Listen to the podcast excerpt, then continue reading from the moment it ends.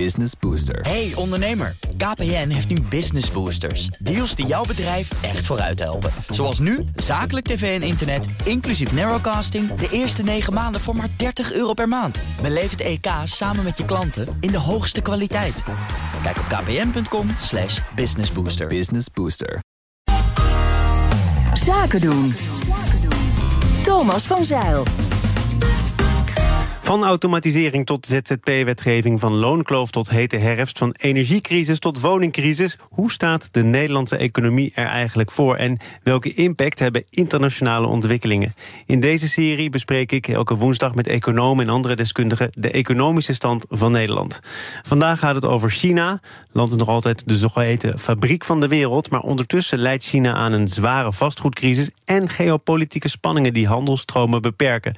Wat betekent dat voor Nederland? Ik praat erover met Henk Schulte-Noordholt, sinoloog, publicist. Goedemiddag. Goedemiddag. Hoe groot is de handel tussen Nederland en China? Nou, die is wel groot. Die is 70, 80 miljard op jaarbasis ongeveer. Nederland is de grootste importeur van Chinese goederen. Wordt grotendeels wel weer door, door vervoerd, naar Duitsland met name. Um, exporteren minder, maar al met al is die Chinees-Europese handelsrelatie een van de belangrijkste ter wereld. En die Chinees-Europese handelsrelatie, die is denk ik de afgelopen jaren ook behoorlijk veranderd, onder spanning komen te staan. Of zie je dat in de cijfers toch niet direct terug? Nou ja, de Chinezen profiteert toch van, uh, van het feit dat wij het op de westerse markt allerlei goederen nodig hadden. Zoals medicijnen en apparatuur om de COVID-epidemie te bestrijden. En het Chinese industriële apparaat denderde door. En hebben dus vorig jaar een historische overschot weten te bereiken op de handelsbalans van maar liefst 400 miljard euro. Dus dat is, dat is heel aanzienlijk en begint ook een politiek probleem te worden. Nou, precies, want dat, dat handelsoverschot uh, van China richting Europa. Ja. Dat is iets waar uh, men Europees uh, van af wil, waar in Nederland toch naar gekeken wordt. Is het iets waar je je zorgen over zou moeten maken? Ja, ik denk het wel. Zeker als dat handelsoverschot wordt be bereikt door, door het verlenen van allerlei subsidies aan Chinese producenten. Een enorme overschot van allerlei zaken in China. Waaronder batterijen, elektrische auto's, zonnepanelen. En uh, ja, daardoor wordt toch ook de, onze markt overspoeld met die producten, waardoor Europese producenten in, in, in, in uh, nauw komen, in het gedrang komen. En daar moet er iets tegen gebeuren, dat, om het wat evenwichtiger te maken. Blijft dat zo dat de Chinese overheid de partij bedrijven kan overladen met subsidies, kan stimuleren om vooral te blijven produceren op het moment, tenminste dat zijn de berichten die ik erover lees, dat die Chinese economie zacht gezegd aan het haperen is. Ja, China is natuurlijk groot, om even met een cliché te beginnen als antwoord. En je ziet dat vooral lokale overheden enorme middelen inzetten om de industrie van hun district of hun stad uh, op te stuwen. En, en daar profiteren die bedrijven van. Daardoor krijg je een enorme overproductie. Het wordt niet allemaal strak gecoördineerd in Peking. En daardoor krijg je een beetje mismanagement van de markt, zoals Peking het dan ziet. En vinden al die producten hun weg naar het buitenland. Maar inderdaad, als je het macro-economisch bekijkt, zijn enorm veel, heeft het land zelf enorme schulden opgebouwd. Zowel van de overheid en met name lokale overheid, van bedrijven en burgers. En dat is al enorm, enorme zorg voor de gezondheid van de Chinese economie. Want wat zijn dan nu nog de mogelijkheden van lokale overheden? Dus volgehangen met schulden om te investeren in bedrijven, Chinese bedrijven? Ja, ze gaan erdoor zolang ze, zolang ze kunnen. Ze kunnen hebben, zelf kunnen ze bij banken aankloppen. Zelfs speciale vehicles, uh, local government financing vehicles in het Engels gezegd. Waarbij dan buiten de boeken ook nog allerlei geld wordt aangetrokken. Maar het is heel moeilijk voor Peking om dat in te tomen. Um, maar dat zou wel moeten gebeuren. Maar je hebt, in China heb je een soort raar hybride model van privé en, en, en, en overheidseconomie. Dus in Peking ziet men wel dat men dat moet beteugelen voor de gezondheid van de economie in het algemeen. Uh, en ook voor de publieke orde. Maar veel lokale overheden gaan blijven gewoon doorgaan met, met produceren en ook exporteren. En dat is nu een groot probleem waar de Chinese overheid mee zit. Misschien een uh, iets te open vraag, maar hoe belangrijk is economie überhaupt voor uh, Xi? Want uh, je hebt natuurlijk Xi zelf, die zichzelf belangrijk vindt. De partij doet ertoe. Ja, China ja. in verhouding tot Taiwan, Hongkong, soevereiniteit. Ja, ja. dat, dat, dat moet hij ook nog allemaal maar zien te managen. Ja, dat is een hele goede vraag. Eh, in de zin dat vaak hoor je in het buitenland mensen zeggen: ja, maar de Chinese belangen die zijn zo en zo. Maar dan denkt men, kijkt men vooral naar de economische belangen. die zijn natuurlijk belangrijk, want als China niet economisch blijft groeien, dan wordt het ook onrustig in het land. en dan komt de positie van de partij in gevaar. Maar economie staat eigenlijk op de derde plaats. Nummer twee, soevereiniteit. Dus dan wordt vooral gedacht aan Taiwan, dat vroeg of laat moet terugkeren de Chinese moederschoot. Maar het allergrootste belang is het behoud van het, eh, de machtsbehoud van de Communistische Partij. Die moet, die moet aan de macht blijven en daar wordt alle andere beleidsdoelstellingen aan ondergeschikt gemaakt. Xi heeft en, dat zie je ook met Xi. Ja, Xi is een controleman. Hè? Sorry dat ik je onderbreek, maar we zagen in de twee leiders voor hem, dus van 1990 tot 2012, zagen we dat de economie belangrijker werd, want de partij de macht aan het verliezen was, ook in de maatschappij. En dat wil deze man omdraaien. En dus zie je ook allerlei maatregelen, ook op, op economisch niveau, dat bijvoorbeeld in de raden van bestuur van grote bedrijven weer leden van de partijzitting moeten hebben. Dus deze man denkt eerder in termen van controle dan in termen van economische groei. Maar het is ook een man die de tijd heeft, want hij heeft het de afgelopen jaren regelmatig gehad over 2049. Dan bestaat de Volksrepubliek 100 jaar en dan zou Nederland, of Nederland, zover zal het nooit komen, China, eh, de grootste economie en het machtigste land ter wereld moeten zijn. Kun je toch nu wel vaststellen dat hij inmiddels behoorlijke vertraging opgelopen heeft? Ja, dat was een, beetje wishful thinking. Extrapolatie van groeicijfers tot voor kort waren natuurlijk indrukwekkend. Zo'n 10 procent. Als je dat dan doortrok, dan, zou ze dat makkelijk halen. Maar nu hapert de groei enorm. En dat vooral het laatste jaar is er niet het herstel van de COVID gekomen. De COVID-maatregelen, de lockdown, hè, die in China drie jaar heeft geduurd. Eigenlijk door nou ja, een scala van problemen.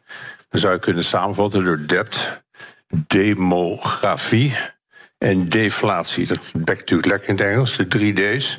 Dus de hoge schulden, die uh, ja, die, die economie dreigt te ondermijnen. Deflatie, de, consument houdt zijn hand op de knip, ook door die lockdowns. Wil geen geld meer uitgeven, daardoor dalen de prijzen.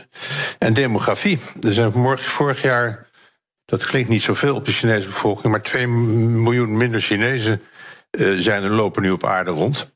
Omdat er ja, er heel weinig nieuwe jonge, jonge babytjes worden geboren. Dus dat zijn enorme. Dat, gaat, dat is weer van invloed op de productiviteit. Dus er zijn wel hele substantiële problemen waarmee uh, meneer Xi te maken heeft. En dan komt hij ergens, uh, als hij het hele speelbord overziet, ook Europa tegen, ook Nederland tegen. Want als het over Nederland en China gaat, dan gaat het al heel vaak over exportrestricties, over ASML.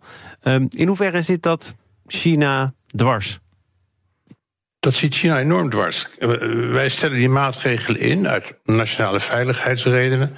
Ook om redenen van mensenrechten, hè, hoe China met zijn minderheden omgaat, optreedt in de Zuid-Chinese Zee. Maar China beziet dat door een hele andere bril. Die ziet het in termen van dat het Westen, de Amerikanen voorop, de opkomst van China, de rechtmatige opkomst van China willen tegenhouden met oneigenlijke middelen. Door exportcontroles in te stellen door te varen door de Zuid-Chinese Zee en dat soort zaken. dus je ziet dat door een geopolitieke bril en een strijd van ja, een Amerikaanse wereldorde, die vroeg of laat moet worden vervangen door een Chinese wereldorde. Waarbij Peking dan het centrum van de wereld gaat vormen. Dat is de bril waardoor ze kijken. Maar je zei zelf net, 2049, 100 jaar Volksrepubliek. De ambities die daar aan werden gekoppeld, dat was wishful thinking. Of zie jij het toch wel zover komen? Nee, ik zie het niet. Meneer Xi zal zelf niet meer leven zijn. De man is inmiddels 70. Um, maar um, zij moeten die, die, die verwachting uitspreken naar hun eigen bevolking toe. Kijk, de Communistische Partij is aan de macht gekomen met, met het, de agenda. Wij gaan de oorspronkelijke grootheid van China herstellen. En daar zijn vele middelen toe inzetbaar. Dus ze kunnen nu niet zeggen, we gaan dat wij, stellen onze agenda bij. Dat is ook om de bevolking in een bepaalde richting te houden. En de acceptatie voor de Communistische Partij uh, uh, ja, in, leven te houden. Dus zij moeten wel die politieke doeleinden uh, blijven formuleren. Te meer daar als de economie terugloopt, wat we nu zien gebeuren, worden die nationalistische zaken, zoals de de, of de hereniging met Taiwan, die krijgen dan meer, meer, gaan meer op de voorgrond staan om, om het land bijeen te houden, om van een bepaald doel te voorzien. Dus dat is dat is wel een gevaarlijke cocktail. Daar ben ik wel bang voor. In de verhouding met China, kan een land als Nederland zijn eigen plan trekken? En dat vraag ik omdat er natuurlijk Amerikaanse invloed is. Omdat ja. deze week, nee, vorige week om correct te zijn, de Europese Commissie met voorstellen kwam om investeringen uh, uit bepaalde landen van buiten het continent toch anders te gaan toetsen, anders te beoordelen.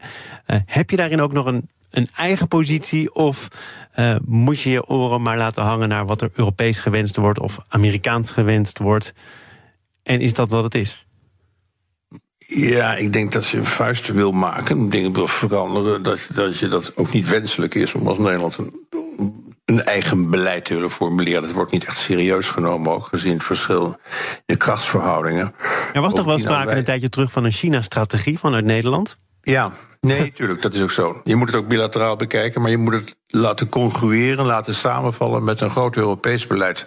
Want als je op dat niveau niet uh, een gemeenschappelijke agenda kunt bereiken, dan ben je natuurlijk wel uh, uitspeelbaar voor, voor, voor, voor de Chinese diplomatie kunnen zeggen, nou dat land neigt meer in Amerika en dat land neigt meer naar handel met ons. En dan verzwak je natuurlijk de interne eenheid, waardoor je geen vuist kunt maken. Dus ik denk dat je heel erg gemeenschappelijke zaak moet maken. Als het gaat om industriebeleid, als het gaat om mensenrechten, eh, zaken en dergelijke. Het hoeft niet per se samen te vallen met het Amerikaanse beleid, want die denken natuurlijk meer in termen van, van geopolitieke invloed. Maar je moet ook niet de Amerikanen voor de voeten gaan lopen. Je moet wel zoveel mogelijk coördineren. Want de wegdrijven tussen de Amerikaanse en de Europese agenda, dat is een van de hoofddoelen van de Chinese diplomatie. Ja, dus ik denk dat Nederland daar dat, wel dat, dat strategisch perspectief voor ogen moet houden. Henk Schulte-Noordholt was hier, sinoloog en publicist. Dank voor de De economische stand van Nederland wordt mede mogelijk gemaakt door Peet. Het platform om facturen sneller en eenvoudiger betaald te krijgen. Business Booster. Hey ondernemer, KPN heeft nu Business Boosters. Deals die jouw bedrijf echt vooruit helpen. Zoals nu, zakelijk tv en internet, inclusief narrowcasting... de eerste 9 maanden voor maar 30 euro per maand. Beleef het EK samen met je klanten in de hoogste kwaliteit.